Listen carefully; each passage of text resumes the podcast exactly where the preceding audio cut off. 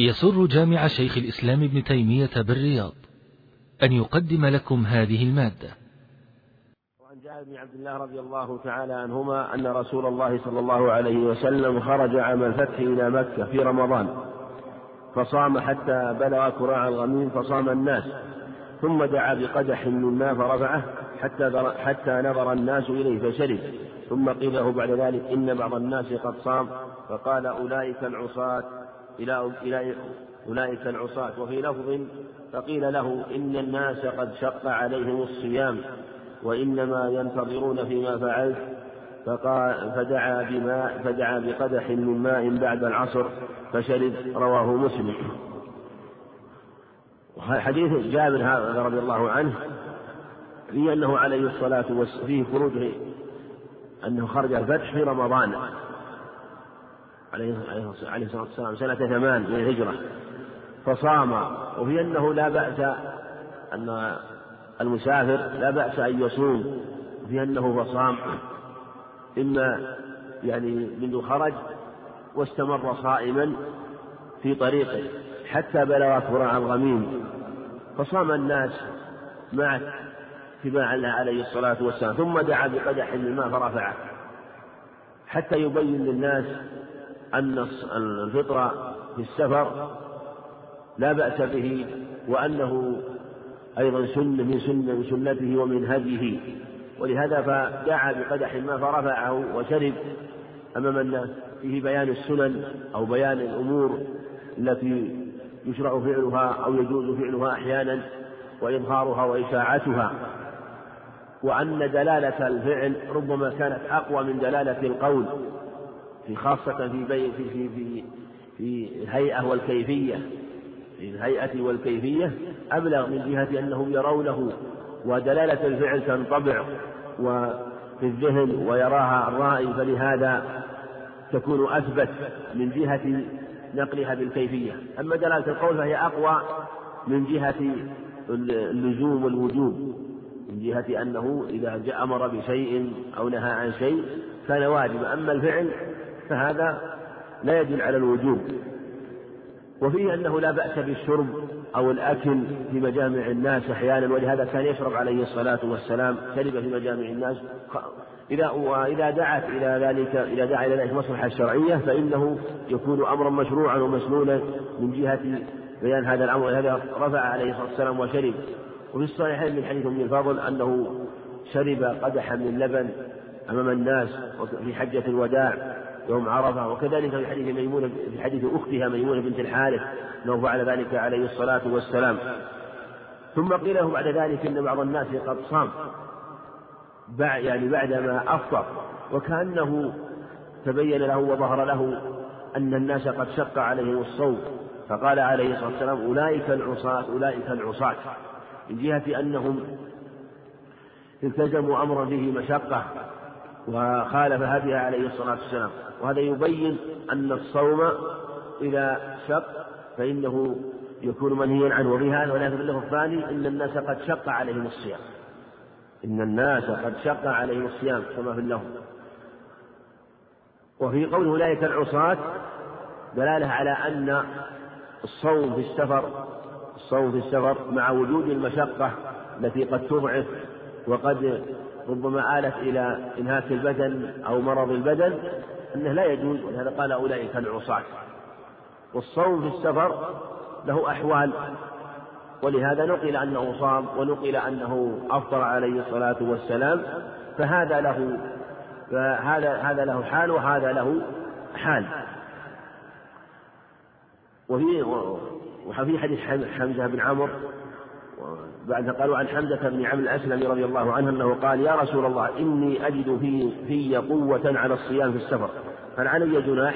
فقال رسول الله صلى الله عليه وسلم هي رخصة من الله فمن أخذ بها فحسن ومن أحب أن يصوم فلا جناح عليه رواه مسلم وأصله في المتفق عليه من حديث عائشة أن حمزة بن عمرو سأل في حديث الصحيحين من حديث عائشة أن حمزة بن عمرو سأل النبي عليه الصلاة والسلام عن الصوم في السفر فقال إن شئت صم وإن شئت فأفطر. لفظ الآخر عند مسلم وغيره أنه قال إني أجد بي قوة على الصوم. قال هي رخصة من الله فمن أخذ بها فحسن ومن صام فلا جناح عليه. هذا فيه إشارة إلى أن الأخذ برخصة الله والفطر في السفر هو الأولى ومن صام فلا جناح عليه.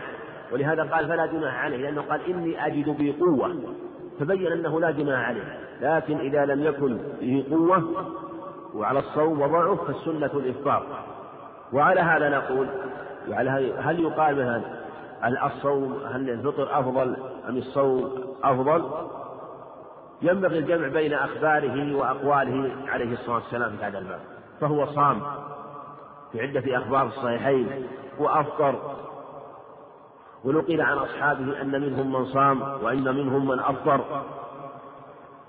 الصحيحين عن أنس أن أصحاب النبي عليه الصلاة والسلام لم يعد الصائم على المفطر ولم يعد المفطر على الصائم.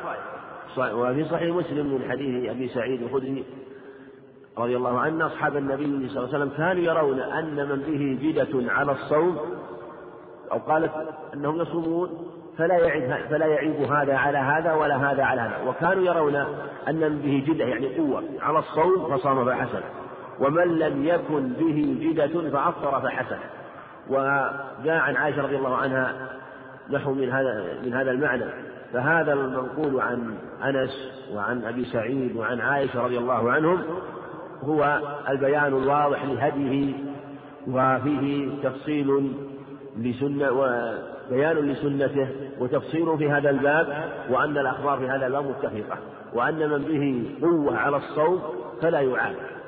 وإن أفطر فحسن كما قال عليه الصلاة والسلام لأنه قال إني أجد به قوة فقال هي رخصة من الله ومن أخذ بها حسن. ومن وجد ومن لم يجد به قوة وضعف عن الصوم فالسنة في حقه الفطر. ولهذا قال ليس من البر الصيام في السفر.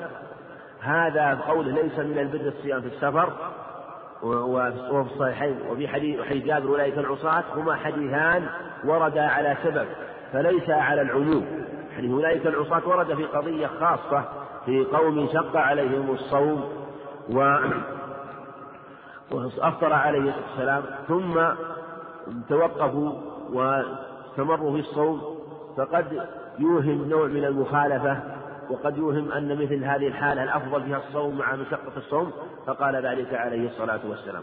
وفي في قوله ليس من البر الصيام في السفر أنه ذلك الرجل رآه قد ظلل عليه عليه الصلاة والسلام فسأل عنه فقيل إنه صائم.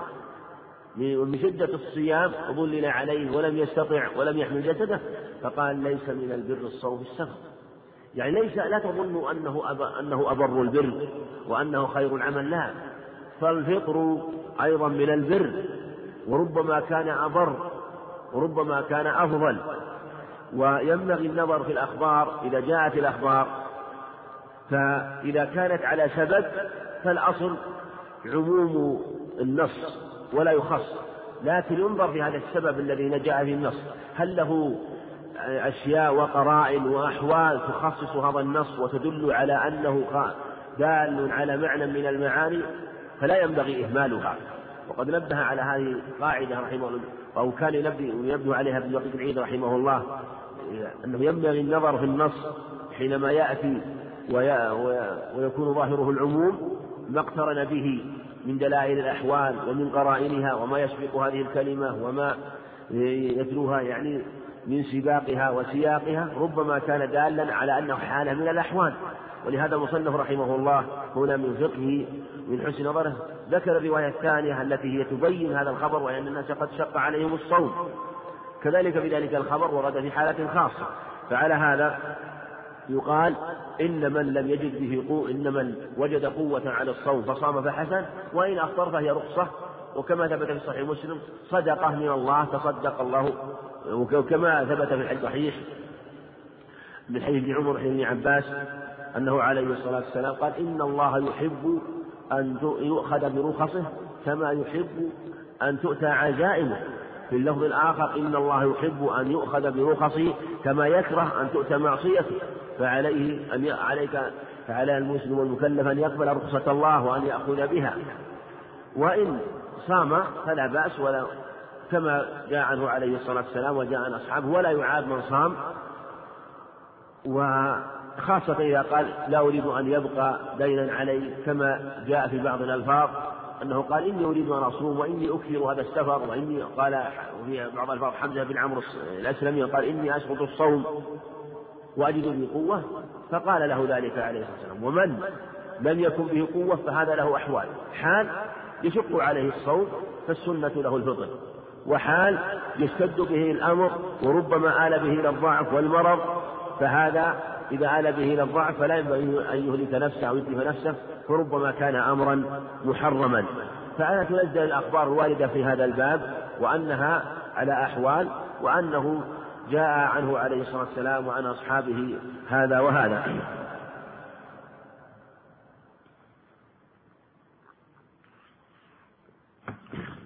وعن ابن عباس رضي الله تعالى عنهما قال قال رخص للشيخ الكبير أن يفطر ويطعم عن كل يوم مسكينا ولا قضاء عليه رواه الدار قطني والحاكم وصححه.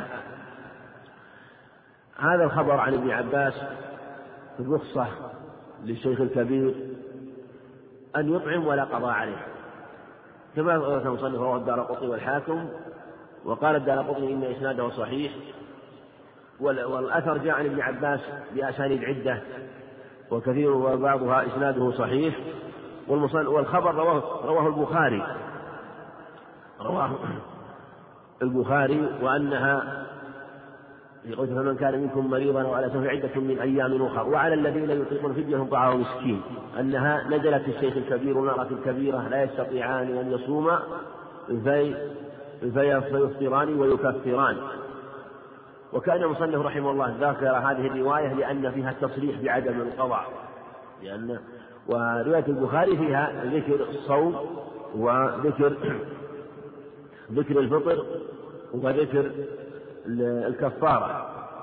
واختلف في تبع الذين يطيقون فدية طعام مسكين هل هي منسوخة أو غير منسوخة؟ ابن عباس رضي الله عنه يقول ليست منسوخة وسلف الأكوع رضي الله عنه وجماعة قالوا إنها منسوخة وجاءت في حديث الرحمن بن أبي ليلى عن بعض أصحاب النبي عليه الصلاة والسلام وأنها نسخت ونظرنا لا منافاة فهي نسخت العموم بقي حكمها في حق الشيخ الكبير والمرأة الكبيرة لأنهم كانوا في أول الأمر أول ما فرض الصيام لأنه فرض على مراحل فكان فمن من مراحله أنه لما نزل أنهم كانوا أنه مخير أن يصوم وأن يفطر وأن يطعم عن كل يوم مسكين.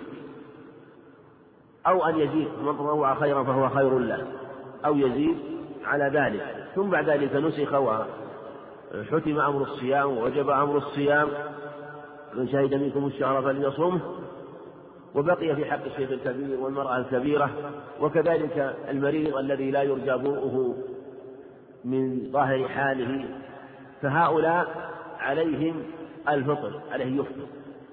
ومع الفطر الكفارة عن كل يوم يطعم ومقدار الإطعام نصف صاع من بر أو رز أو قوت البلد. وقد كان أنس رضي الله عنه كما ثبت عنه في الصحيح عجز في آخر وضعف عن الصيام في آخر حياته بعام أو عامين لأنه عمر رضي الله عنه وقارب المئة وقيل إنه جاوزها توفي سنة ثلاث وتسعين اختلف على وفاته من سنة تسعة وثمانين إلى ثلاث وتسعين والأكثر على أنه سنة ثلاث وتسعين. فأطعم وكذلك اختلف في سنه من تسع وتسعين إلى مئة وثلاثة.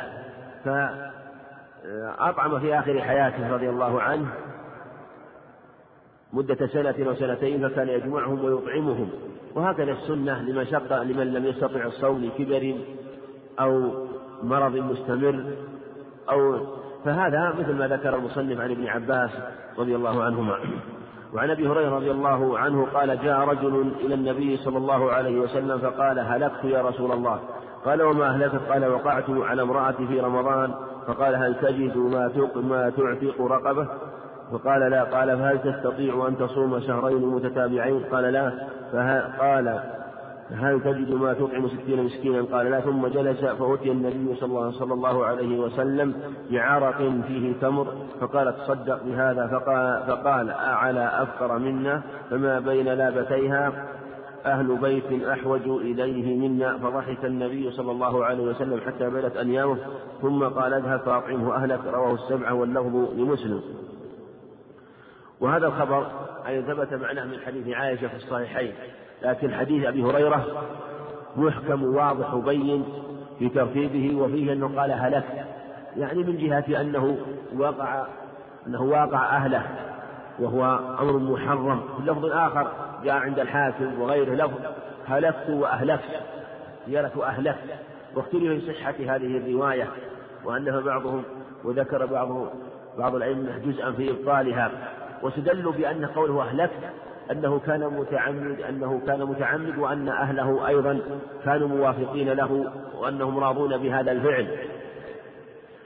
فالرسول عليه الصلاة والسلام لما جاء ذلك الرجل تائبا نادما لم يعنفه وهذا يبين أن مثل مثل هذه الأمور أن من جاء تائبا نادما فإنه يعلم ولا يعنف أما من علم حاله ولم يتب ولم يقع من هذه الأمور فهذا ذكر العلم أن في مثل هذه الأمور والمعاصي التي لا أن في جنسها التعزير. وقال بعضهم إنما كان فيه الكفارة فتكفي فيه الكفارة. أما من المعاصي ما ليس فيه كفارة فهو الذي يجب فيه العقوبة إما بالحد أو بالتعادل جاءت بها الشريعة. وفي هذا الخبر جاءت الكفارة. فالرسول عليه الصلاة والسلام بين له ذلك وقال هل تجد ما تعتق؟ فالواجب عتق رقبة. إن وجدها فاضلة عن وجدها أو وجد قيمتها فاضلا عن حاجته. فقال لظهر أنه ضرب على صفحة عنقه قال والله ما أجده ما أجدها. وأنه وأنه جاء إلى النبي عليه الصلاة والسلام يضرب وجهه وينتف شعره ببيان لحاله أنه وقع في هذا الأمر وأنه آه، أهلك نفسه بهذا الذنب. وفي هذا أن لا بأس بأن العبد أن يقول مثل هذه الكلمات إذا وقع في مثل هذه الأمور أخشى أني كنفت نفسي أو ما أشبه ذلك إذا وقع في معصية من باب ذم النفس وهضمها في الوقوع في مثل هذه الأمور ولهذا لم ينكر عليه عليه الصلاة والسلام. فقال هل تجد ما تجد مراقبة؟ قال لا. قال هل تستطيع قال صم شهرين متتابعين. الظاهر قال هل وقعت فيما وقعت إلا من الصوم؟ لأنه قال إنه لا يستطيع آه، الصوم وأنه إما لشدة شبقه بالنساء فلا يستطيع. ووكله إلى ظاهر حاله عليه الصلاة والسلام. فقال هل تجد ما تطعم ستين مسكينا؟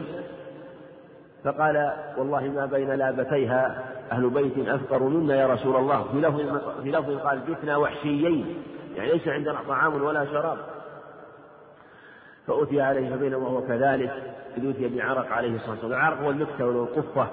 الذي يكون في الزبيب فقال اذهب فأطعمه أهلك.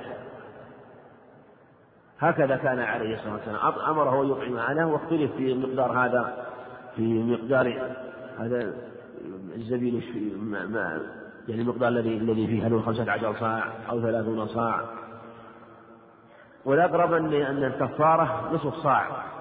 نصف صاع لكل ستين مسكين. فيكون الجميع ثلاثين صاعا. كل مسكين له نصف صاع. فإن شاء أطعمهم ميئا وإن شاء أعطاهم البر أو الرز أو غيره من القوت وإن شاء جمع هؤلاء المساكين جمع الستين يوما واحدا أو عدة أيام في بيته أو في مكان آخر وأطعمهم. أطعم ستين مسكينا. فهذا هو الواجب وهذه هي كفارة هذه هي كفارة الواقع الوقت في رمضان. وهي ككفارة الظهار سواء بسواء وهي مرتبة على الصحيح. وهو قول الجمهور وهو ما دل عليه هذا الخبر أنه رتبها عتق رقبة فإن لم يجدها فصوم شهرين متتابعين فإن لم يستطع فأن يطعم ستين مسكينا. وفي حديث عائشة رضي الله عنها ذكرت غير مرتبة. صوم ما دل عليه هذا الخبر ورواه أكثر الرواة مرتبا.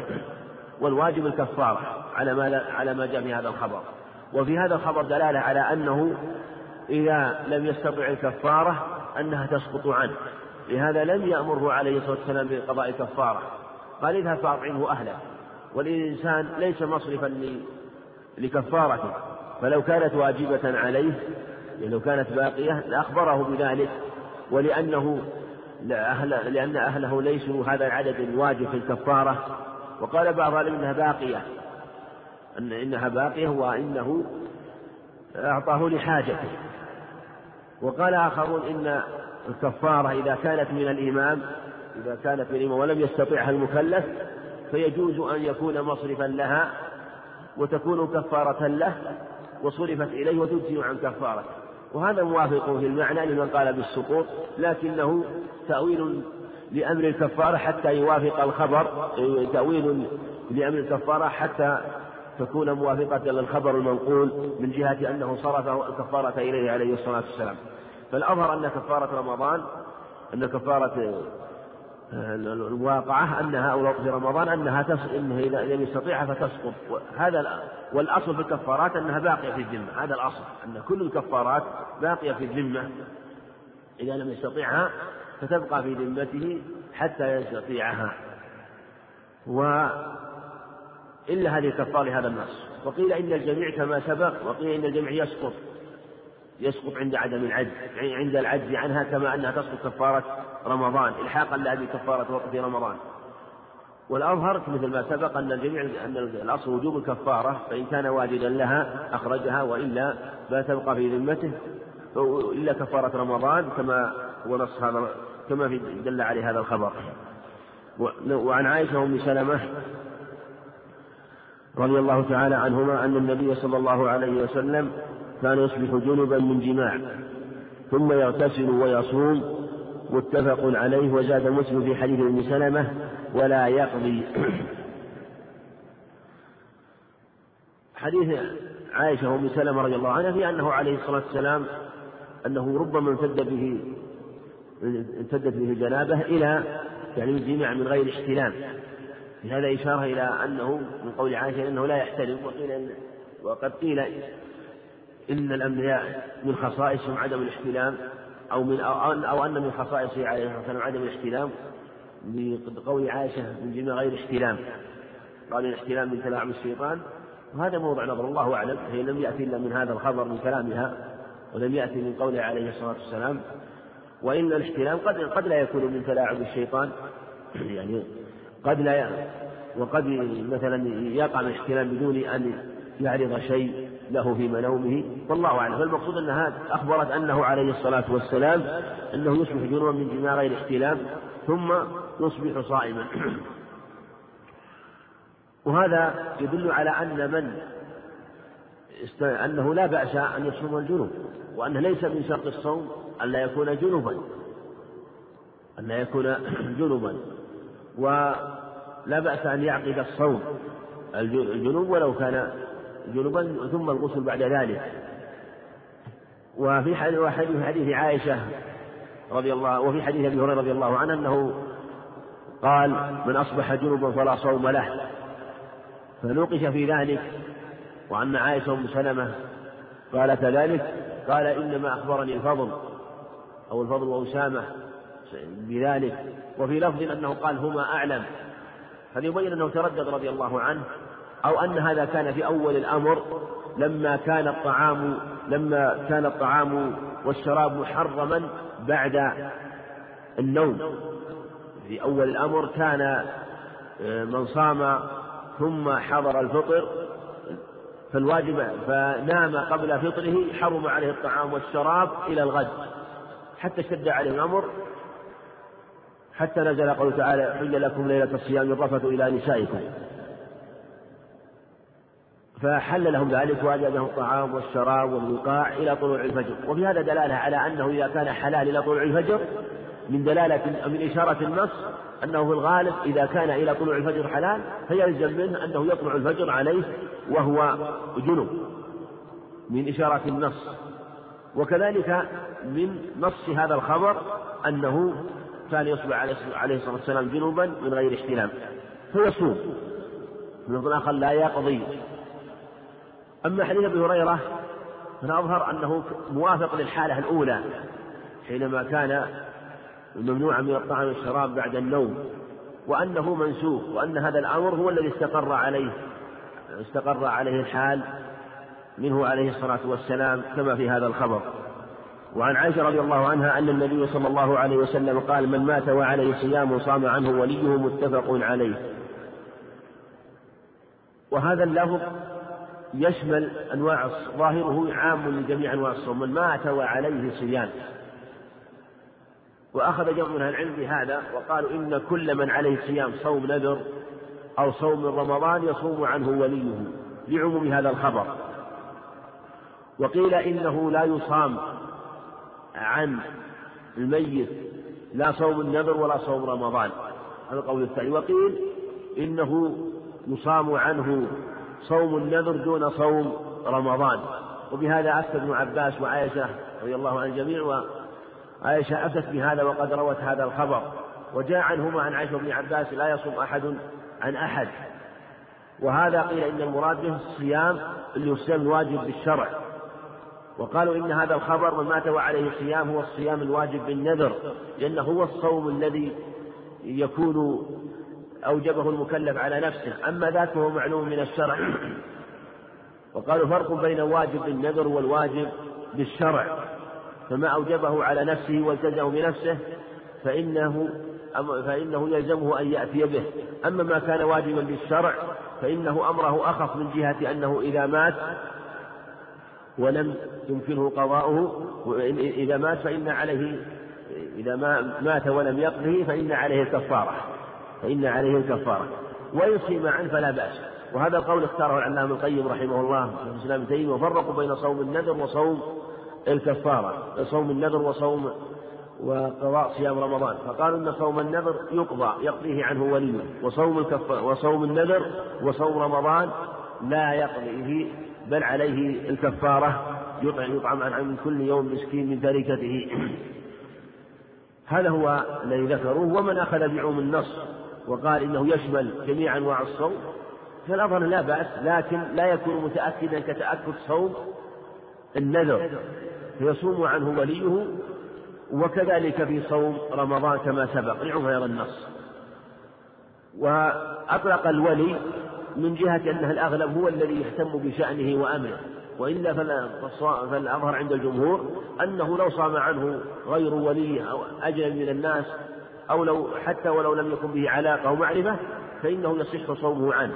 لأنه من باب ما وجب عليه وهو الآن لا يمكن استئذانه فلهذا يسقط عنه. كما أنه لو قضى دينه إنسان أجنبي على دين وقضاه صح ولا يشترط أن يستأذن أولياءه. فكذلك الصوم الذي وجب عليه فأراد أن يبرئ ذمة أخيه المسلم فهو أمر مشروع للقريب ولغيره. باب صوم التطوع وما نهي عن صومه. عن أبي قتادة الأنصاري رضي الله عنه أن رسول الله صلى الله عليه وسلم سئل عن صوم يوم عرفة فقال يكفر السنة الماضية والباقية وسئل عن صوم يوم عاشوراء فقال يكفر السنة الماضية. وسئل عن صوم يوم الاثنين فقال ذلك يوم ولدت فيه ويوم بعثت فيه وأنزل علي فيه. رواه مسلم. وهذا في فضل صوم يوم عرفة وأنه يكفر سنتين يكفر السنة الماضية والسنة الباقية. دليل على فضل هذا الصوم. وذهب الجمهور إلى أن التكفير هنا يكون للصغائر. وقد أن تجتنبوا كبائر ما تنهون ويكفر عنكم سيئاتكم. والحديث صحيح. ما اجتنب الكبائر ما لم تؤت المقتلة في صحيح مسلم. والكبائر قال لا تكفر إلا بالتوبة. وذهب آخرون إلى العموم وقالوا إن هذه النصوص التي جاءت في التكفير تشمل تكفير جميع الذنوب. وإذا كان الإنسان له صغائر فكفرت ولم يبق منها شيء فإنه حري أن تكفر كبائره أو يخفف عنه منها. وإن لم يكن له كبائر ولا صغائر فإنه يكون مزيدا في درجاته. وجاءت أخبار واضحة صريحة في أن بعض الأعمال الصالحة تكفر تكفر تكفر عموم الذنوب بل خصوص الكبائر وهي أخبار معروفة. جاءت عنه عليه الصلاة والسلام كما الصحيحين قال عليه الصلاة والسلام من حج فلم يرفض ولم يفسق رجع من ذنوبه كيوم ولدته أمه وجاء أنه قال من قال أشهد أن لا إله إلا شريك له له الملك والحمد ولا كل شيء قدير. من قال أشهد أن لا إله إلا الله من قال لا إله يحيي ويميت أشهد أن لا إله إلا الله هو حي لا يموت. له نحو من هذا الخبر أنه عليه الصلاة والسلام قال فكأن فكأنما أو كفر الذنوب لو كان فر من الزحف. من قال أشهد أن لا إله إلا الله حي القيوم وأتوب إليه. من قال أشهد أن لا إله إلا الله الحي القيوم وأتوب إليه. غفرت ذنوبه وإن كان فر من الزحف من حديث عبد الله بن مسعود عند الترمذي وعند الحاكم. ونص عليها وهي من كبائر الذنوب. إلى غير ذلك من الأخبار عنه عليه الصلاة والسلام.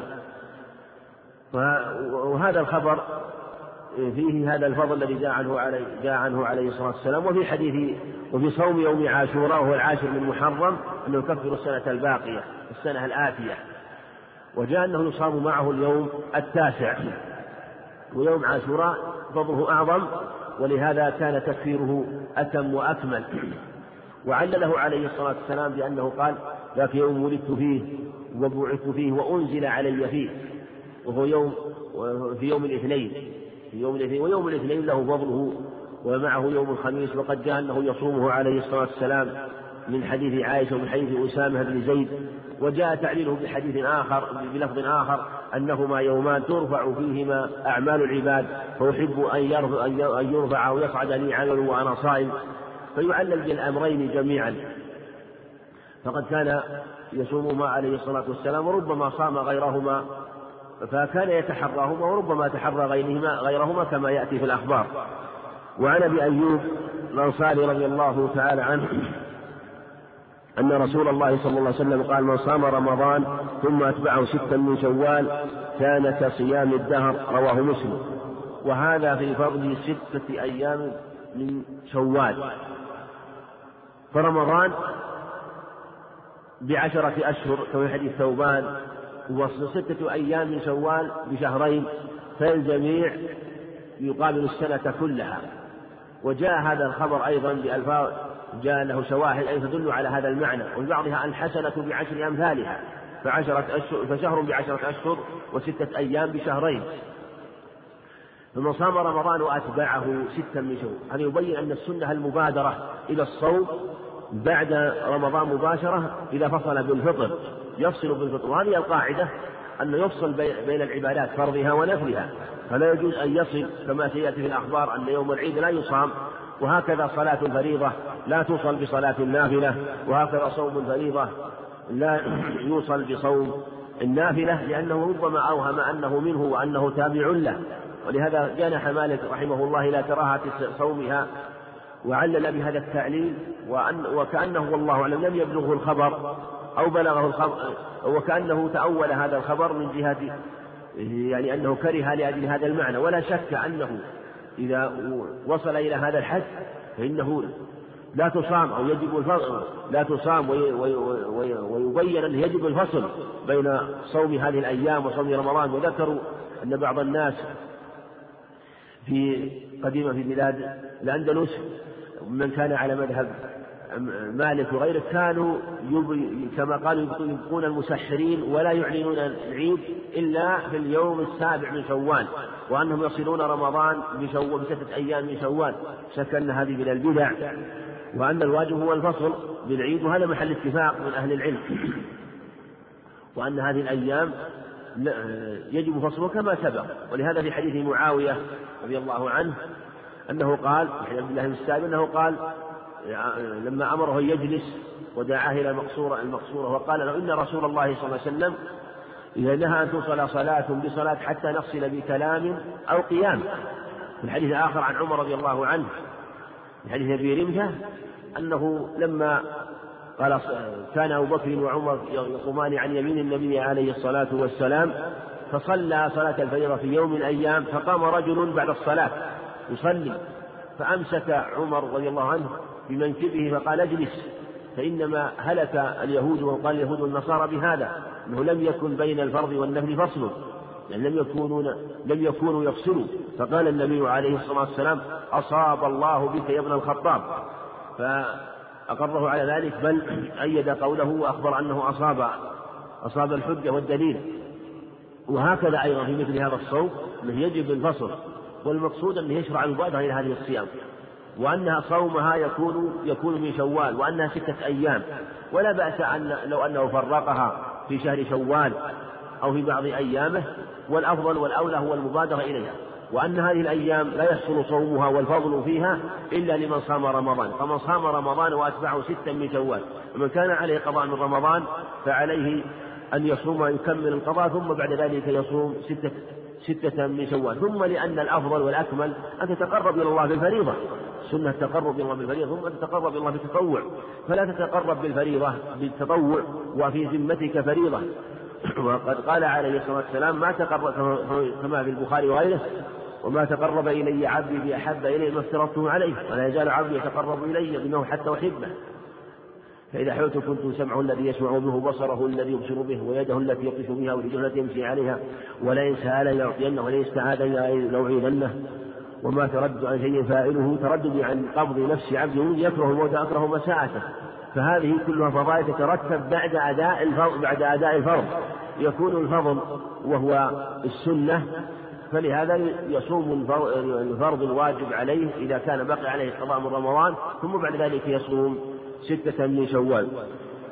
وحديث أبي أيوب هذا حديث أبي أيوب الأنصاري رضي الله عنه رواه مسلم كما ذكر المصنف وهو من طريق سعد بن سعيد الأنصاري وفيه بعض الضعف لكن هذا الخبر لكنه توبع والقاعدة أن أن الراوي إذا علم ضبطه بطريق آخر فإنه يكون جيدا. إنما ترد رواية الراوي إذا كان سيء الحفظ أو كان له شيء من المنا... يعني ما ينكر عليه في روايته يخشى عليه إذا انفرد. أما إذا جاء ما يوافقه من الرواة وافقوه على ذلك فهذا يعلم أنه ضبط فتعتمد روايته. خاصة أن هذا الخبر له شواهد عنه عليه الصلاة والسلام تدل على هذا المعنى. وعن أبي سعيد الخدري رضي الله تعالى عنه قال قال رسول الله صلى الله عليه وسلم ما من عبد يصوم يوما في سبيل الله. إلا باعد الله بذلك اليوم عن وجه النار سبعين خريفا متفق عليه واللفظ لمسلم.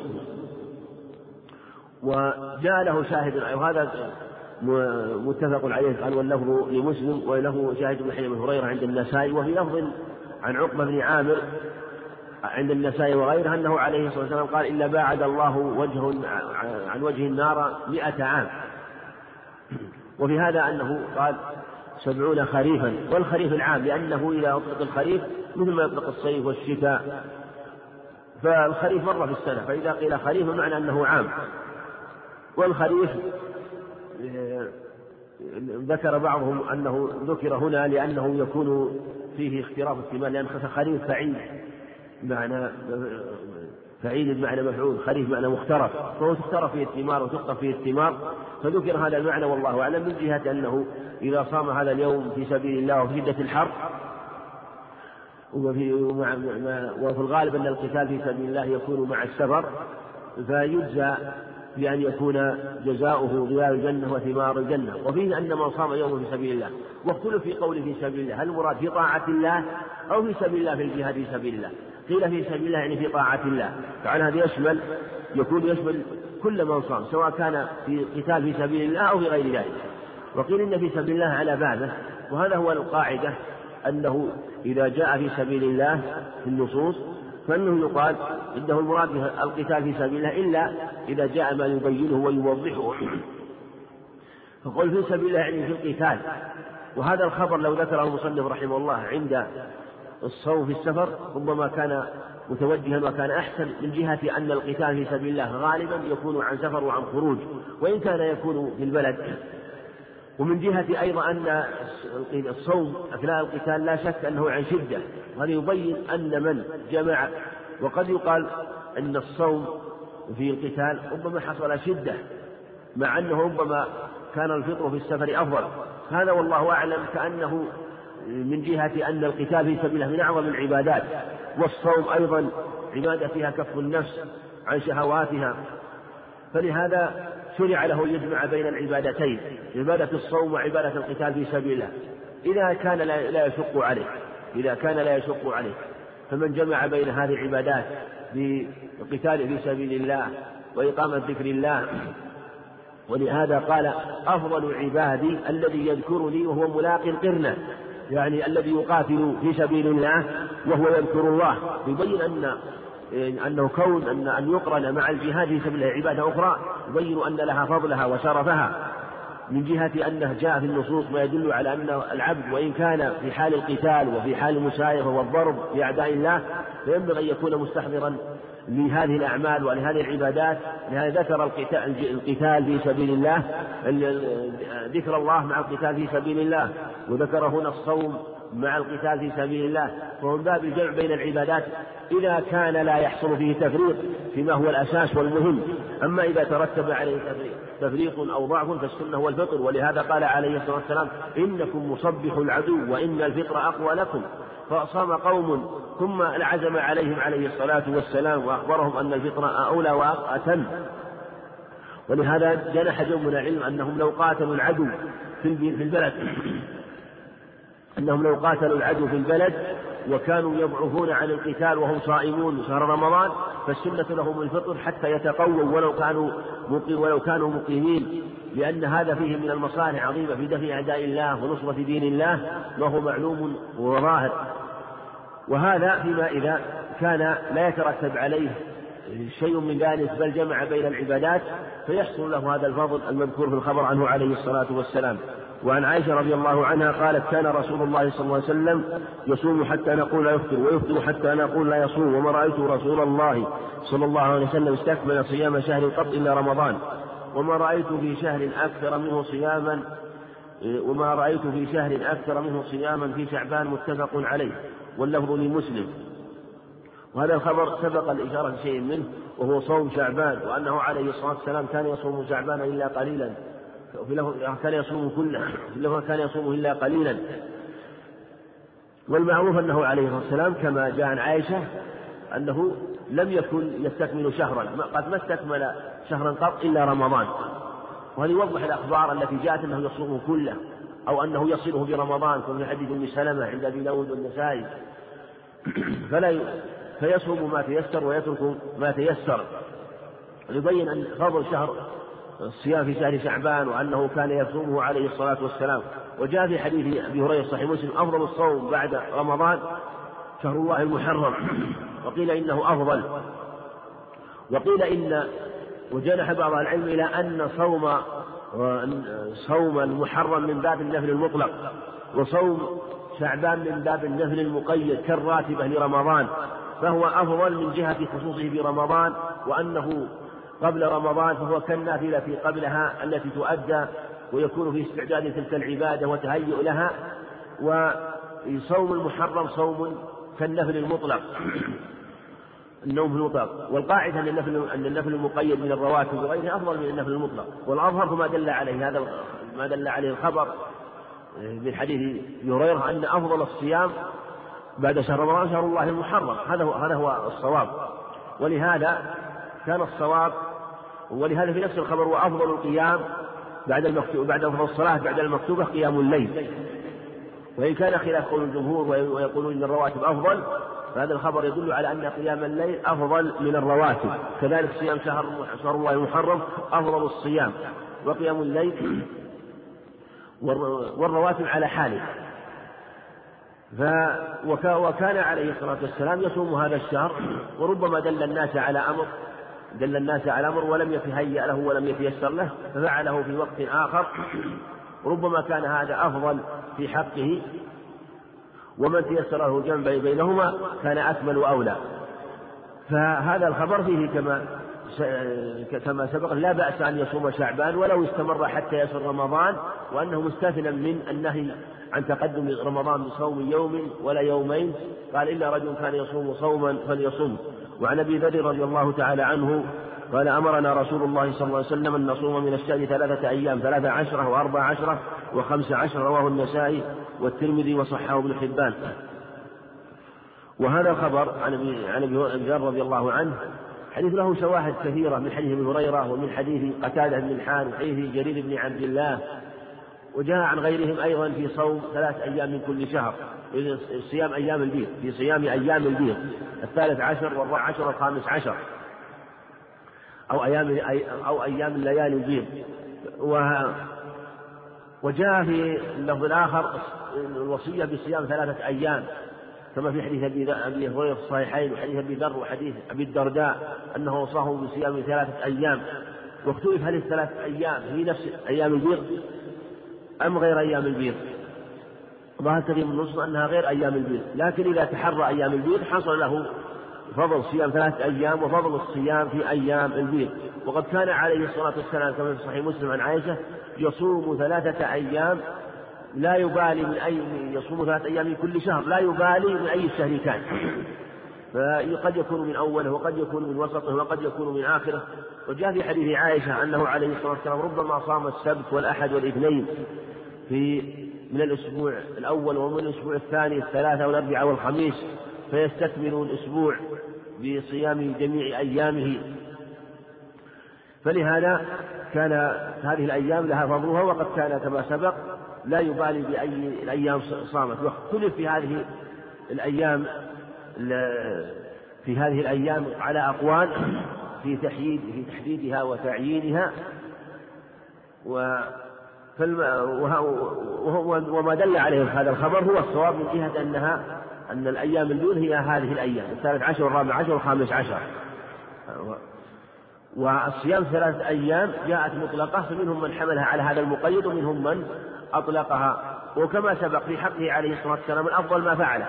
وقد يترك الأمر لأنه لم يتيسر له آه، صيامه أو لغير ذلك من الأسباب. وعن أبي هريرة رضي الله تعالى عنه أن رسول الله صلى الله عليه وسلم قال لا يحل للمرأة أن تصوم وزوجها شاهد إلا بإذن متفق عليه.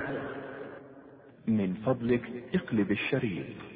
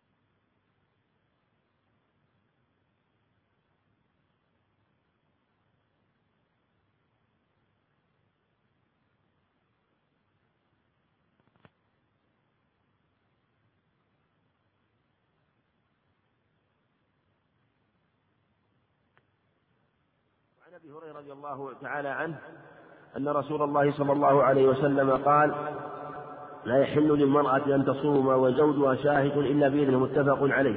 واللفظ البخاري زاد أبو داود غير رمضان. وهذه الزيادة عند أبي داود على شرطهما وهذا الخبر فيه أنه لا يجوز للمرأة أن تصوم وزوجها شاهد لا يحل يحرم لأن الزوج ملك يعني ملك عصمتها وله يعني أن يستمتع بها في أي وقت وحقه واجب على الفور وربما طلب منها ذلك فإذا لا يجوز أن تعتذر بشيء من ذلك. ولهذا لو صامت له أن يفطرها بغير إذنه. قال وزوجها شاهد يعني حاضر غير مسافر إذا كان حاضرا. ويفهم أنه إذا كان غائبا فلا بأس. وكذلك فهذا إذا كان غائب. وربما يلحق به إذا كان حاضرا لكنه في ضعف ومرض ولا يحتاج إلى أهله أو لا يستطيع ذلك وظاهر النص أنه لا يحل في حال شهوده. وهذا هو الأظهر أن في حال شهوده لا يحل أن تصوم إلا بإذنه. والرجل قد يأمر أهله بالفطر لأسباب قد تكون لهذا الأمر وقد تكون لغيره. قد تكون لغير هذا الأمر وقد تكون لغيره فالمقصود أنها لا يحل لها أن تصوم وزوجها شاهد إلا بإذنه. بإذنه يعني الواضح أو بإذنه العرفي إذا كان علم ذلك منه وأنه يرضى ولا يشترط الإذن يعني نطق بذلك فإذا علمت أنه يرضى بذلك فلا بأس. وفي رواية ثانية غير رمضان. فرمضان لا إذن فيه. هكذا قاعدة في الواجبات مثل الحج الواجب ورمضان الواجب والصلاة المفروضة كل هذه لا إذن فيها فتصومها. وكذلك يدخل فيه القضاء إذا كان مضيقا قضاء رمضان وكان وضاق الوقت. ولهذا قالت عائشة رضي الله عنها كان يكون علي القضاء من رمضان فما أصوم إلا في شعبان. جاء في رواية من غيرها أنها قال وليست من كلامها على الصحيح قالت الشغل برسول الله صلى الله عليه وسلم. فقضاء رمضان موسع فعدة من أيام أخرى ما بين الشهرين ما بين الشهر السنة هذه والشهر من السنة الآتية. إلا إذا تضيق رمضان مثل أن يكون ما بقي على رمضان إلا خمسة أيام وعليه خمسة أيام. في هذه الحالة تصوم ولا تستأذن لأنه يكون واجبا متعينا عليها فلا إذن له. وعن أبي سعيد الخدري رضي الله تعالى عنه أن رسول الله صلى الله عليه وسلم نهى عن صيام يومين يوم الفطر ويوم النحر. متفق عليه. وعن نبيشة الهذلي رضي الله تعالى عنه قال قال رسول الله صلى الله عليه وسلم أيام التشريق أيام أكل وشرب وذكر لله عز وجل رواه مسلم. وعن عائشة رضي الله عنها وابن عمر رضي الله وعن عائشة وابن عمر رضي الله عنه قال لم يرخص في أيام التشريق أن يصمن إلا لمن لم يجد الهدي رواه البخاري. وهذه الأخبار في النهي عن صوم يوم العيد وهي متواترة عنه عليه الصلاة والسلام. في هنا الخبر عن أبي سعيد الخدري في نهي عن صوم يومين وفي الصحيحين حديث أبي هريرة ومن حديث عمر بن الخطاب في النهي عن صيام أيام العيد. فلا يصح صومها في حديث نبيشة الهذلي نبيشة الخير إنها أيام أكل وشرب وذكر لله عند مسلم. حديث كعب بن مالك عند مسلم أيام أكل وشرب. في اللفظ الآخر وبعال. في حديث عقبة بن عامر عند أحمد وأهل السنن يوم عرفة ويوم النحر وأيام التشريق. عيدنا أهل الإسلام. هي أيام أكل وشرب. أو قال هي عيدنا أهل الإسلام. يعني يخص أهل الإسلام. وجاء في معناها أخبار تدل على هذا المعنى وأنه لا يجوز صومها. أما يوم الفطر ويوم النهر هذا واضح من جهة تواتر النصوص بهذا. ومن صامها فإنه لا يصح صومه ومن نذر صومها فإنه لا يصح أيضا على الصحيح. وأيام التشريق يوم الحادي عشر والثاني يوم الحادي عشر والثاني عشر والثالث عشر من شهر الحجة فهي أيضا لا تصام. ورخص في صومها لمن لم يجد الهدي. فمن لم يجد الهدي إذا كان مفردا أو متمتعا فلا بأس أن يصومها. يقول تعالى فصيام ثلاثة أيام في الحج وسبعة إذا رجعتم فإذا لم فالسنة أن يصوم قبل يوم عرفة. السنة أن يصوم قبل يوم عرفة. السابع والثامن والتاسع أو السادس والسابع والثامن.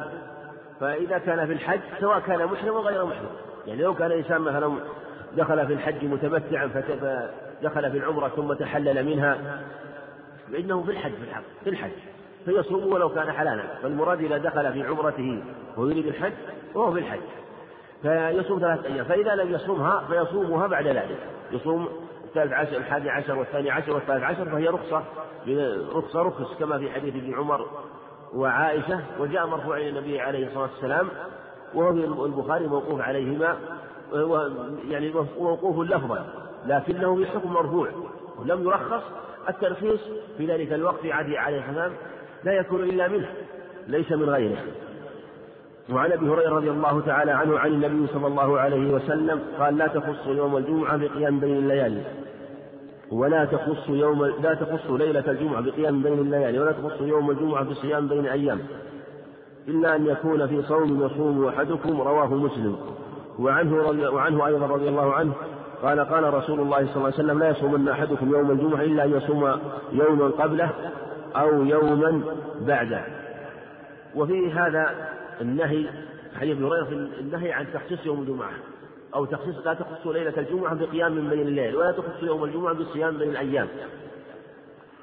فلا يجوز تخصيص ليلة الجمعة بقيام إيهام أن تخصيصها به بقيام لأنه ربما أفضى إلى تعظيمها والغلو فيها فيقع فيما وقع فيه الأكثرون من الضلال من أهل الكتابين اليهود والنصارى. تحذرنا مما يكون فيه غلو عليه الصلاة والسلام وهذه قاعدة في الشرع جاء فيها الذين يدلوا على هذا المعنى مع أن الصلاة من أفضل الأعمال وهذه الليلة ليلة لها فضلها وشرفها قال لا تخصوا. بخلاف من لم يخص أو كان من عادته أو قام هذه الليلة وقام ما بعدها. كذلك في الصوم لا يصوم يوم الجمعة يخص من بين الأيام.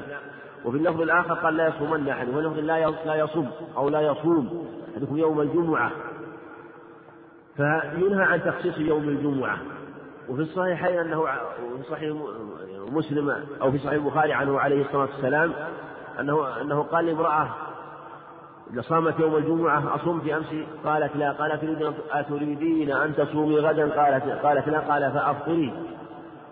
وفي حديث جابر أنه أيضا نهى عن هذا عليه الصلاة والسلام ونهى عن صوم يوم الجمعة. فهي حديث دلت على تحريم صوم هذا اليوم. إنما النهي عن عن تخصيصه. أما إذا كان بغير تخصيص فلا بأس. صوم قبله يوما أو بعده يوما أو صام أيام وصام وافق يوم الجمعة فيها فلا بأس. وجاء في حديث ابن مسعود عند الترمذي أنه عليه الصلاة والسلام كان يصوم غرة كل شهر ثلاثة أيام وقلما كان يفطر يوم الجمعة. وهذا الخبر إما أنه شاذ مخالف للأخبار الدالة على أنه لا يخص يوم الجمعة بصيام أو يؤول بما يوافق الأخبار الصحيحة من جهة أنه كان يصوم يوم الجمعة مع غيره. قلما كان يفطر يوم الجمعة قال قوله قلما كان يفطر يوم الجمعة كأنه مع غيره وأنه يصوم معه أيام يصوم معه أيام فيدخل يوم الجمعة فيها فإذا دخل يوم الجمعة فيها فلا بأس فيحمل هذا الخبر على هذا المعنى وأنه إذا انضم إلى غيره.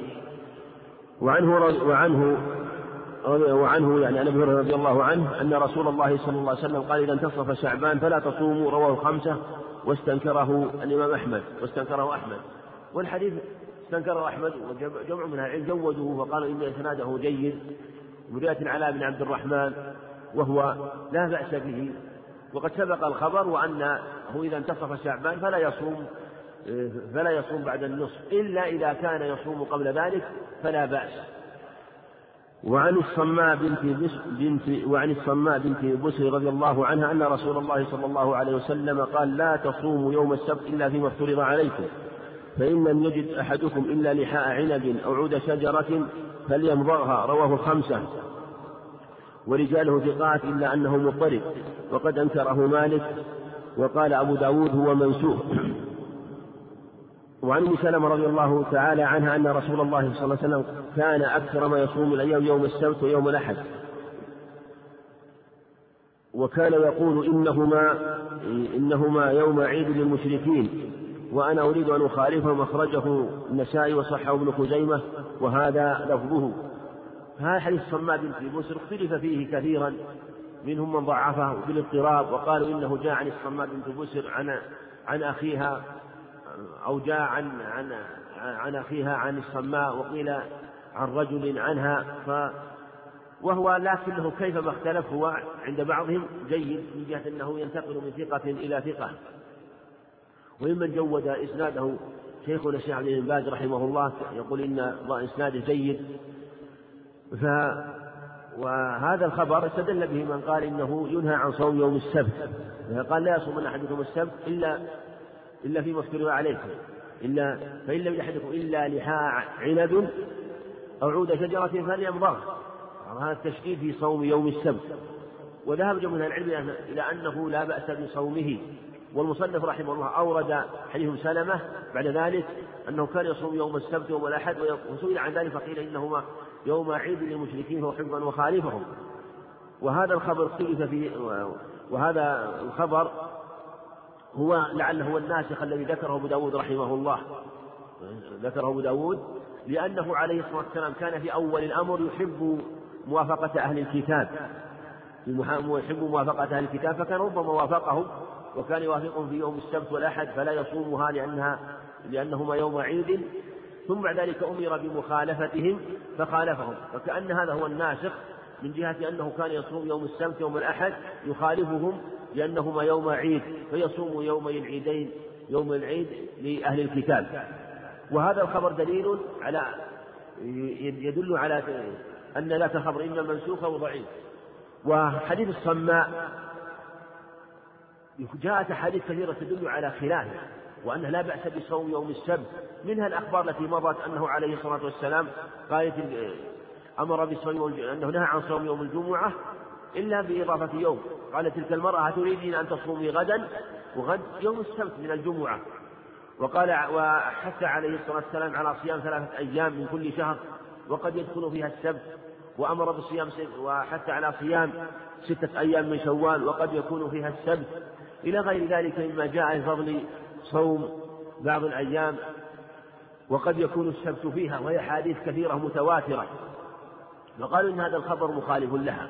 وإن صح هذا الخبر كما صح الجمع من الأئمة فإنه يكون المراد به لأن هذا الخبر لأن هذا الخبر قال بعضهم لا يجوز صومه مطلقا سواء كان مضموما إلى الجمعة أو مفردا. قالوا إن قوله إلا فيما افترض عليكم استثناء. الفرض يدل قالوا الاستثناء يدل على التناول الاستثناء من القواعد أن الاستثناء يدل على التناول لأنه لما استثنى الفرض يدل على أن غير الفرض يشمل جميع الصور. فهو لا يصام إلا فرضا لا يصام إلا فرضا. فلو صامه نفلا مضموما إلى الجمعة مضموما إلى الجمعة أو مضموما إلى الأحد فإنه متناول النهي لأنه يشمل قوله إلا الفرض يشمل صورة الضم ويشمل صورة الإفراد من جهة الاستثناء والاستثناء دليل التناول. لكن قد يقال إن هذه إن هذا الخبر يدل على أنه لا يجوز صومه مفردا ولا مضموما بدلالة النص المتصل. والأخبار الأخرى في جواز صوم يوم السبت من جهة أنه جاء الحث على الصيام في عدة أيام وربما كان السبت منها يدل على أن هذا صورة غير أن أن أن هذه الصورة غير داخلة، صورة إذا صيم مضموما، فعلى هذا تكون صورة الإفراد في هذا النص وصورة الضم في نصوص أخرى وأنه لو صام مضموما إلى غيره لا بأس بجهة دلالة النصوص الأخرى. وبهذا يجمع بين الأخبار وأنه لا بأس بصومه إذا ضم إلى غيره كيوم الجمعة الذي نهي عن صومه و ويوم الجمعة أيضا ينبه على أنه نهي عن صومه اختلف في العلة على أقوال كثيرة والأظهر والله أعلم أن النهي عن صوم يوم الجمعة والعلة في النهي عن أنه يوم عيد وبهذا جاء الخبر عنه عليه الصلاة والسلام أنه يوم عيد وقال لا تجعلوا يوم عيدكم يوم صومكم. وعن وعن أبي هريرة رضي الله تعالى عنها أن النبي صلى الله عليه وسلم نهى عن صوم يوم عرفة بعرفة رواه الخمسة رواه الخمسة غير الترمذي وصححه وصححه ابن خزيمة والحاكم واستنكره العقيلي. وفي هذا الخبر النهي عن صوم يوم عرفة بعرفة.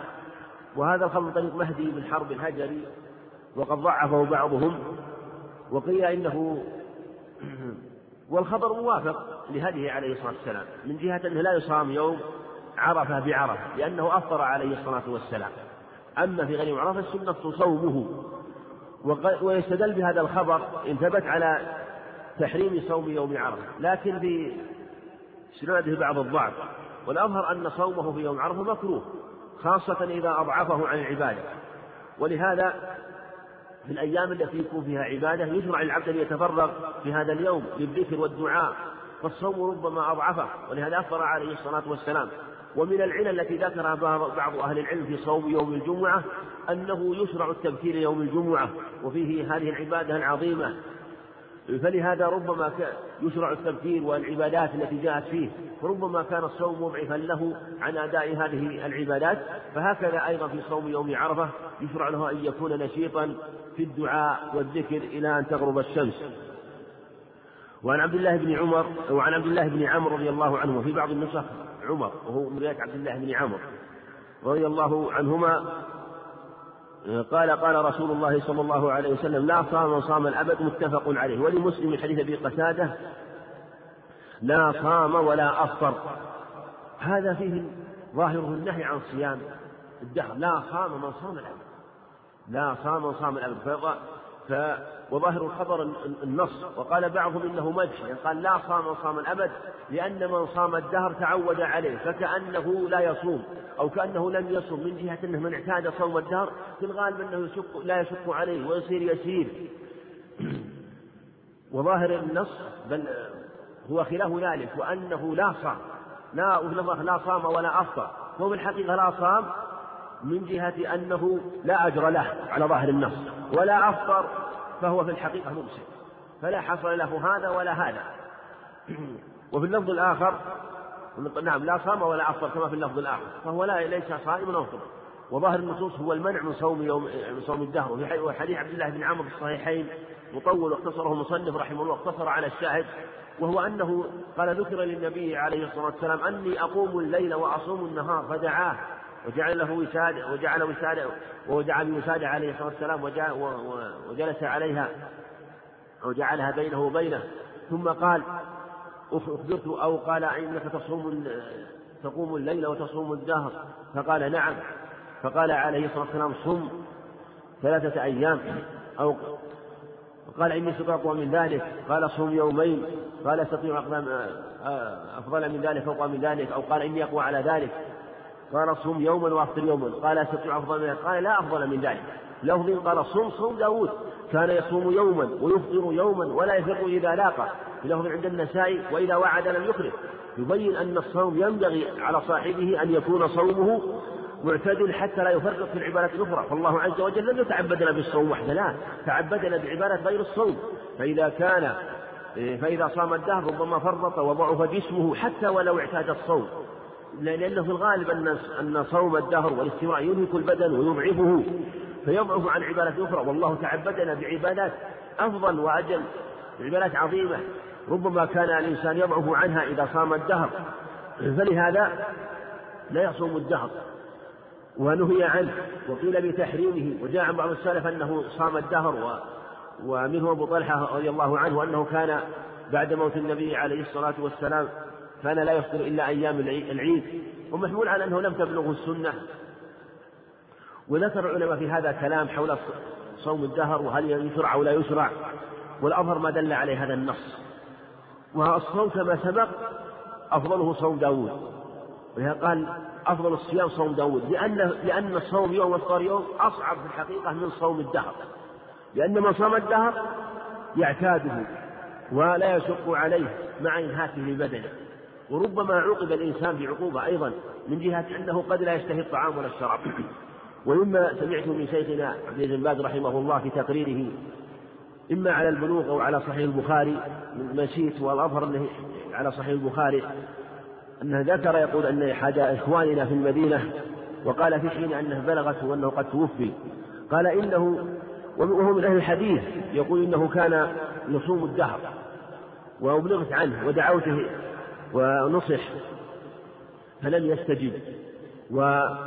ودعوته وأمرته بالفطر فقال إني لا أشتهي الطعام ولا الشراب في النهار. يقول لا أجد لا نفسي لا تجد للطعام ولا الشراب طعما أبدا. فيقول الشيخ رحمه الله يقول هذه عقوبة معجلة وعقوبة قدرية من جهة أنه لا يشتهي الطعام والشراب إلا في الليل. وربما كانت شهوته أيضا ضعيفة فسببت إنهاك بدنه.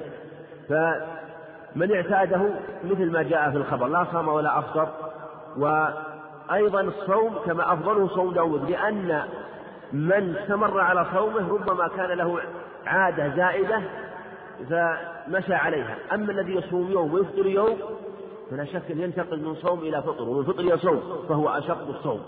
والإنسان يراعي ما تيسر والرسول عليه الصلاة والسلام أوصى بعض أصحابه صيام ثلاثة أيام. وهذا هو الذي جاء في هديه وفي سنته والله أعلم.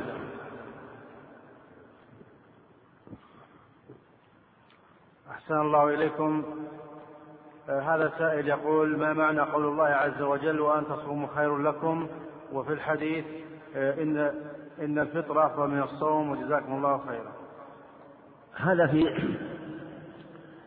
في الصوم في لما أنه نزل التخيير بين الصوم والفطر لما كان في أول الأمر التخيير بين الصوم والفطر وأن من شاء صام ومن شاء أفطر ومن أفطر كفر عن كل يوم لكن الصوم أفضل الصوم أفضل ثم بعد ذلك نزلت فريضة الصوم وتقرر الصوم بقوله تعالى من شهد منكم الشهر فليصوم نعم.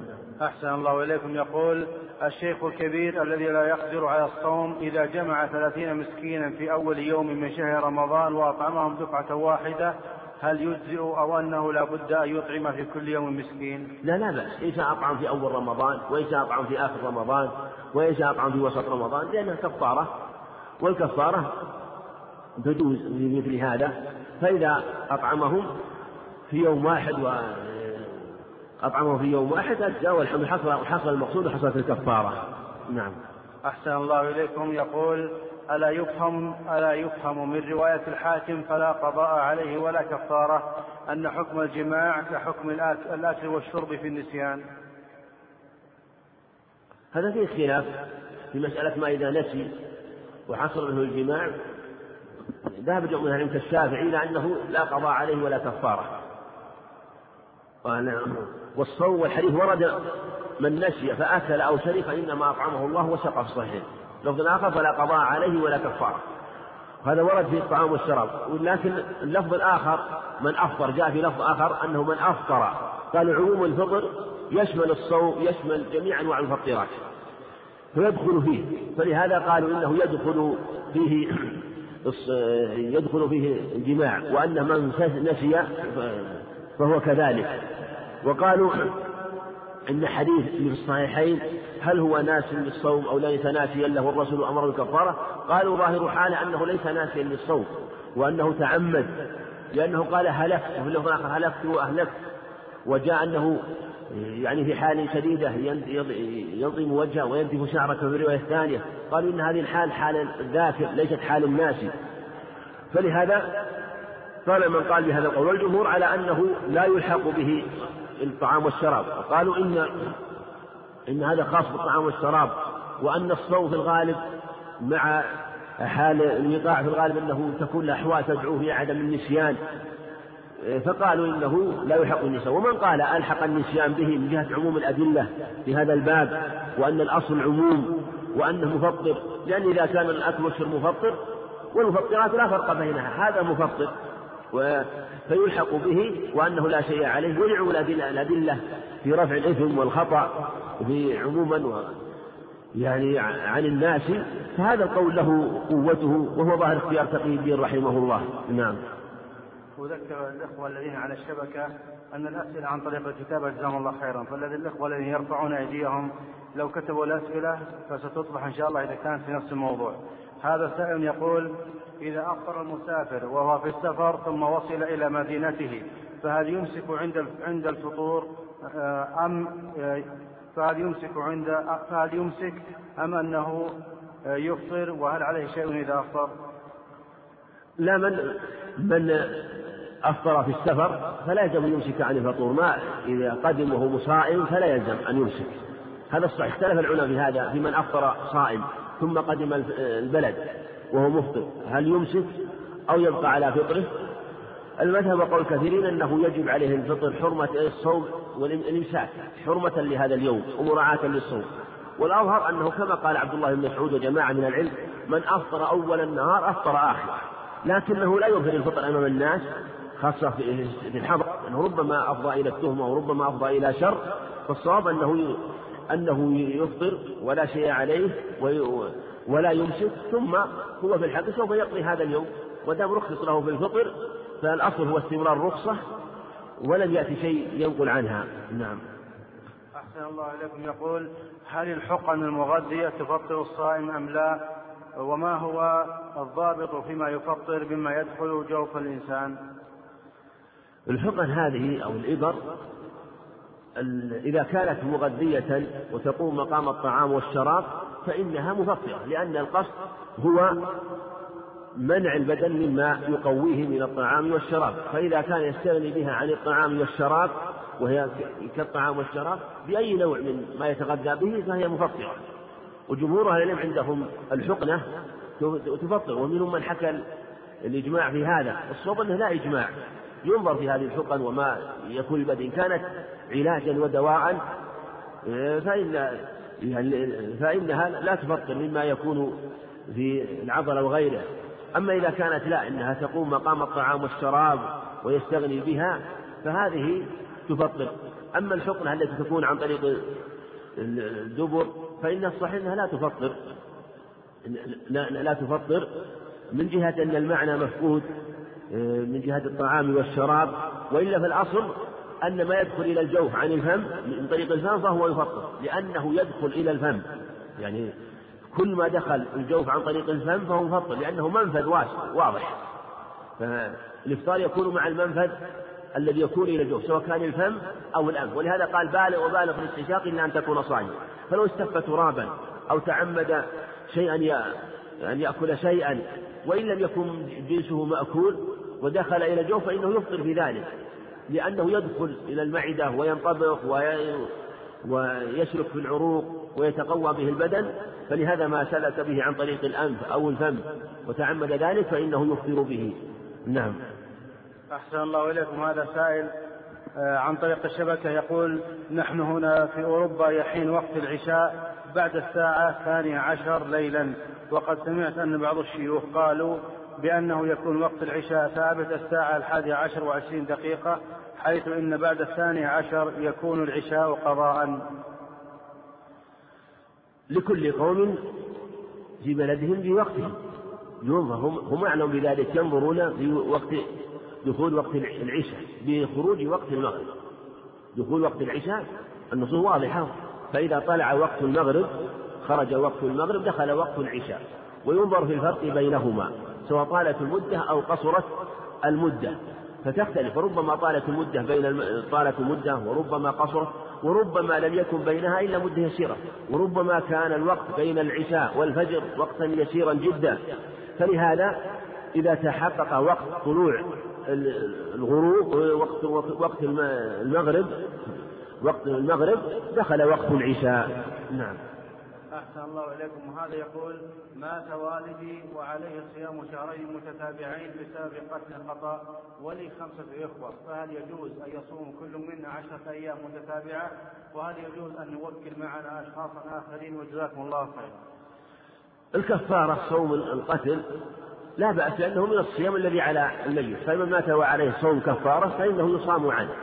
وإذا صام عنه أولياؤه فلا بأس. وإن صاموا متتابع صاموا عنه جميعا فلا بأس أيضا. والقصد أنه يصام عنه شهران. وإن لم تحصل صورة التتابع فلا بأس أن هذا هو ما يمكن. فإن صام واحد صوم متتابعا فلا بأس. وإن صاموا هم أيام جمعوها وصام كل جماعة مثلا عدة أيام حتى أتى على على صيام الشهرين فلا بأس أيضا. وهو إذا كان إذا كان مات ولم يكن ولم يكن منه تفريط ولم يمكنه الصوم يعني مات ولم يمكنه الصوم ما تمكن من الصوم ولم يحصل تفريط فهو لا لا شيء عليه ولا عتب عليه والصوم ليس واجبا عليه لكن هو من باب القضاء من جهة أنه مات وعليه صيام ومن مات وعليه صيام صام عنه وليه.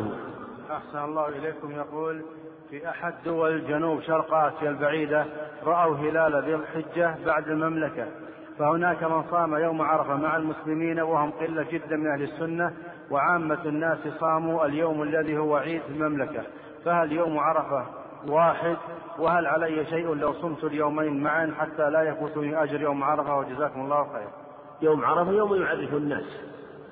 يوم عرفة اليوم الذي يكون فيه الوقوف ويوم العيد الذي يكون فيه الوقوف بعده. هذا هو في يوم العيد في يوم العيد ويوم يوم عرفة يوم واحد لعموم الناس.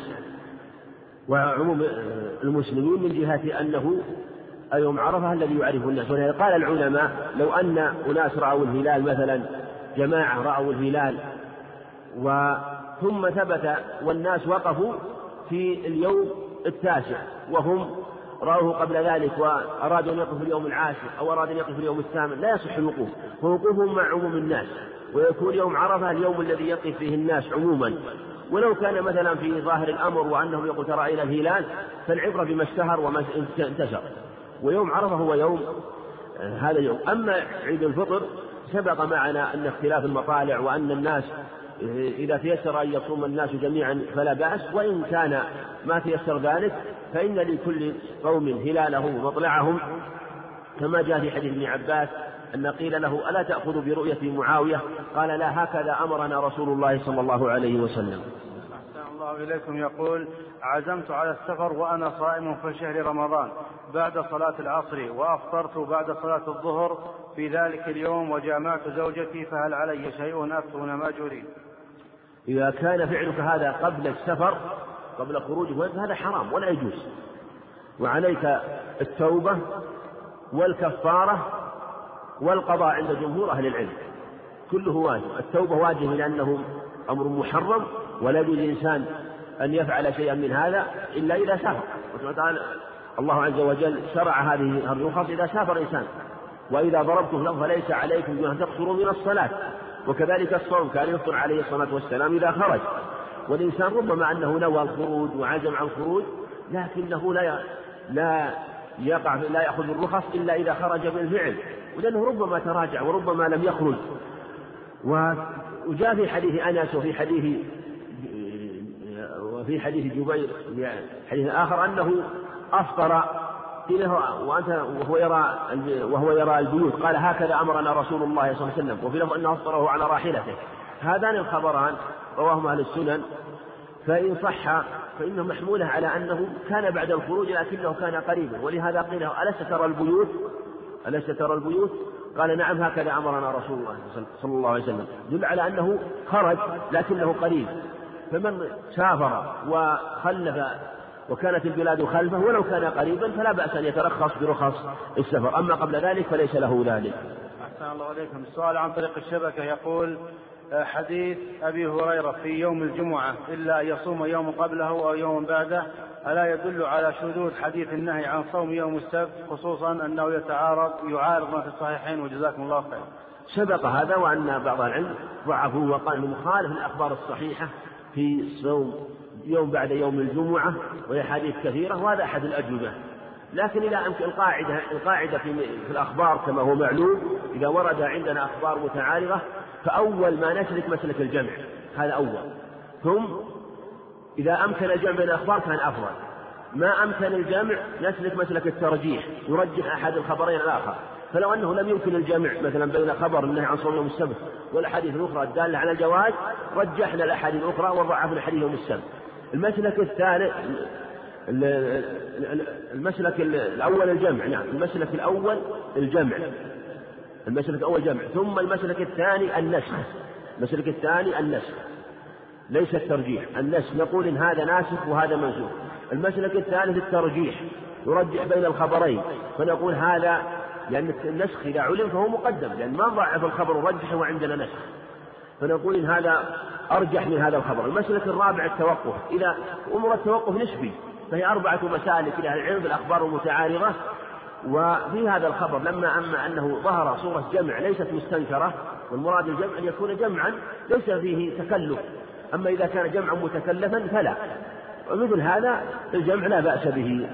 أحسن الله إليك. سؤال عن طريق الشبكة. أيضا يقول والدي والدتي أفطرت عدة أيام لا تعرف عددها تماما منذ أكثر من ثلاثين سنة فهل لي أن أصوم عنها؟ لأنها تقول بأنها لا تعرف عدد الأيام وجزاكم الله خير هو الواجب عليها كانت تصوم في حال حياته فإذا كانت منها ما أمكنها الصوم لضعفها أو ما علمت الحكم وجهلته فلم يتبين ذلك إلا قريب من وفاتها نقول عليك أن تتحرى إما بالشيء الذي تعلمه من إخبارها أن عدد الأيام مثلا خمسة عددها عشرة عددها أقل أو أكثر تتحرى وما يغلب على ظنك فإذا صمت عنها كان أولى وأكمل إبراء لذمتها.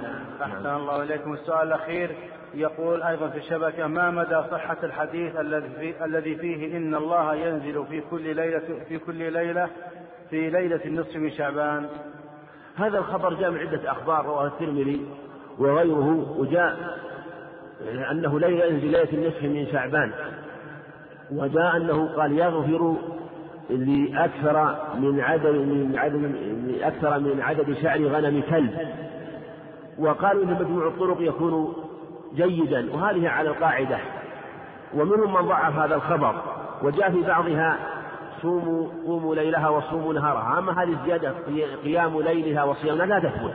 إنما الكلام في في تخصيص هذه الليلة وهو من جهة النزول وأن الله ينزل في هذه الليلة. فهذا لو ثبت الخبر لا إشكال فيه. لا إشكال لو ثبت الخبر لا إشكال وليس فيه مخالفة ولا استنكار. إنما الذي لا يصح هو تخصيص ليلتها بالقيام وتخصيص يومها بالصيام. هذا هو الذي لا يصح بمخالفة الأخبار الصحيحة. أما كونها ليلة لا فضلها فهذا لا يؤثر ولا يضر ولم يأتي في شيء من الأخبار أنه أمر الصحيح أنه أمر بقيام بل جاء النهي عن قيامة. فنعتقد إن صحت الأخبار نعتقد فضلها وشرفها بهذا الخبر ثم نقول إن نزوله سبحانه وتعالى ليس في هذه الليلة. ثبتت الأخبار في الصحيحين حديث أبي هريرة وفي حديث صحيح مسلم أبي سعيد وتواترت عند غيرهما أنه ينزل سبحانه وتعالى كل ليلة. لكن كأنه عن هذا النزول نزول منه سبحانه وتعالى وخص أيضا بمزيد من الفضل و وأنه يخصها على غيرها بمزيد من المغفرة كما جاء في الخبر. والله أعلم وصلى الله وسلم وبارك على نبينا محمد. الحمد لله رب العالمين والصلاة والسلام على نبينا محمد وعلى آله وأصحابه وتبعهم بإحسان إلى يوم الدين. أما بعد فيقول الإمام الحافظ بن حجر رحمه الله تعالى باب الاعتكاف وقيام رمضان. عن أبي هريرة رضي الله عنه أن رسول الله صلى الله عليه وسلم قال من قام من قام رمضان إيمانا واحتسابا غفر له ما تقدم من ذنبه متفق عليه. الاعتكاف من العكوف هو الإقامة على الشيء وهو في الشرع لزوم طاعة لزوم المسجد بطاعة الله عز وجل من صلاة وذكر وقراءة للقرآن. وما أشبه ذلك من سائر الأعمال الصالحة. وقد شرعه عليه الصلاة والسلام بسنته الفعلية فاعتكف واعتكف أزواجه بعد عليه الصلاة والسلام ولم يثبت إلا من هذا الطريق من جهة الفضل من جهة الفضل وجاء في بعض الأخبار منقولة عنه عليه الصلاة والسلام في شيء من ذكر فضل لكنها لا تثبت ولا تصح عنه عليه الصلاة والسلام. ويكفي هذا ما جاء أنه كان يعتكف ويجتهد في القيام والصيام والذكر والقراءة عليه الصلاة والسلام. في هذا من قام رمضان إيمانا واحتسابا. جاء في اللفظ الآخر من صام الصحيحين. من صام رمضان إيمانا واحتسابا. وفي اللفظ الآخر من قام ليلة القدر إيمانا واحتسابا. جاء بهذه الألفاظ الثلاثة. من صام رمضان إيمانا واحتسابا. من قام رمضان إيمانا واحتسابا. من قام ليلة القدر إيمانا واحتسابا. غفر له ما تقدم من ذنبه. إيمانا يعني تصديقا بوعد الله عز وجل الذي أخبر به للقائمين والصائمين احتسابا يعني طلبا للأجر يعني أنه قام مصدقا بوعد الله عز وجل محتسبا الثواب منه سبحانه وتعالى لا يقوم رياء ولا سمعة ولا أي أمر من أمور الدنيا بل هو لله. فهذا هو الشرط الذي يكون به العمل زاكيا ويكون به العمل طيبا مباركا. من قام رمضان إيمانا واحتسابا غفر له ما تقدم من ذنبه. هذا شامل لجميع الذنوب. وجاء في اللفظ الآخر عند أحمد وغيره وما تأخر زيادة وما تأخر. وكأكثر الأحاديث يأتي فيها ذكر ما تقدم من ذنبه. وهو جاء في بعضها ذكر مغفرة ما تأخر مثل قوله عليه الصلاة والسلام وما يدريك لعل الله اطلع على أهل بدر فقال اعملوا ما شئت ما شئتم فقد غفرت لكم. وهذا عند الجمهور في قوله غفر له ما تقدم من ذنبه محمول على الصغائر وسبق في بحث أنه شامل عند جمع من أهل العلم واختاره أيضا جمع من أئمة أهل الحديث لعموم هذا الخبر. سبق ما يؤيده من جهة عموم هذه الأخبار ومن جهة سعة فضل الله عز وجل ومن جهة أيضا ما يقوم بقلب العبد من الإيمان بالله عز وجل حينما فعل هذا الأمر. لهذا ربما كان في ضمنه التوبة الصادقة الذي الذي يقبل على العمل بإيمان واحتساب في الصيام أو في القيام أو في غيره من سائر الأعمال الصالحة. فإن في ضمنه غالبا تكون التوبة. لكن لو أنه اجتهد وعمل شيئا من الأعمال الصالحة ربما كان ضعيفا في باب التوبة عن بعض الأعمال أو بعض الذنوب التي هي كبائر فجنح جمع من العلم إلى أنه إذا كان له عمل عظيم صالح فإنه يكون سببا في مغفرة هذه الذنوب كما جاء في في بعض الأخبار وعموم بعض الأدلة الدالة على هذا المعنى. وعن عائشة رضي الله عنها قالت كان رسول الله صلى الله عليه وسلم إذا دخل العشر أي العشر الأخيرة من رمضان شد مئزره وأحيا ليلة وأيقظ أهله متفق عليه. وعنها رضي الله عنها أن النبي صلى الله عليه وسلم كان يعتكف العشر الأواخر من رمضان حتى توفاه الله عز وجل ثم اعتكف أزواجه من بعده متفق عليه. هذا في اعتكاف العشر الأخير من رمضان وجاء أنه اعتكف غير ذلك العشر الأوسط عليه الصلاة والسلام. وهذا هو الدلالة على مشروعية الاعتكاف في قوله تعالى ولا تباشروهن وأنتم عاكفون في المساجد دلالة على أصل مشروعيته وهذه الأخبار الدلالة على فضله وأنه من الأعمال العظيمة الصالحة حيث كان يعتكف في هذه الأيام. كان إذا دخل العشر الأخير من رمضان اعتكف.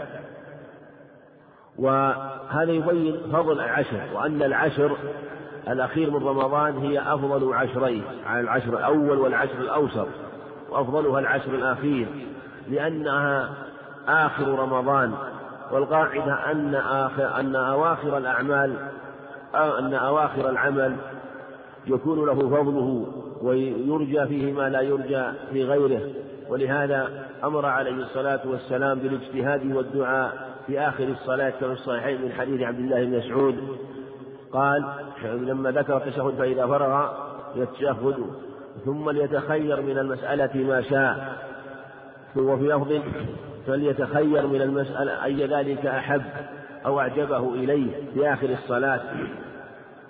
وهكذا في السجود في آخر الركعة فإنه يرجى فيه ما يرجى. أقرب ما يكون العبد من ربه وهو ساجد فأكثروا فيه من الدعاء فقمل أي جدير فقمل أن يستجاب لكم أي حقيق وجدير أن يستجاب لكم. وهكذا في بعض الأوقات من وقت آخر النهار ولا تجد ساعة الإجابة في يوم الجمعة عند كثير من العلم أنها في آخر يوم يوم الجمعة. و وهكذا في العشر الأخير من رمضان. ولما اشتملت عليه من ليلة القدر على الصحيح وأنها في العشر الأواخر أن كما سيأتي في الوتر من العشر الأواخر من رمضان فكان يجتهد عليه الصلاة والسلام فيها الاجتهاد العظيم. وكان يشد مئزره. وهذا اختلف فيها العلم هل هو شد المئزر المراد به الاجتهاد والجد في العبادة أو المراد به أنه يعتزل النساء؟ والأظهر والله أعلم أنه يشمل الأمرين وجاء في بعض الألفاظ واعتزل نساءه. واعتزال النساء أيضا يدل على أن كناية ودلالة على الشدة والاجتهاد في باب العبادة.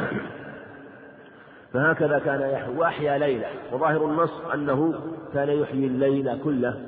وثبت عن عائشة رضي الله عنها في صحيح مسلم أنه عليه الصلاة والسلام لم يقم ليلة قط أنه يعني لم يحيي الليل كله. وهذا هو الغالب عليه وهو سنة مستقرة لم يكن يصلي الليل كله بل يصلي ما تيسر في, رم...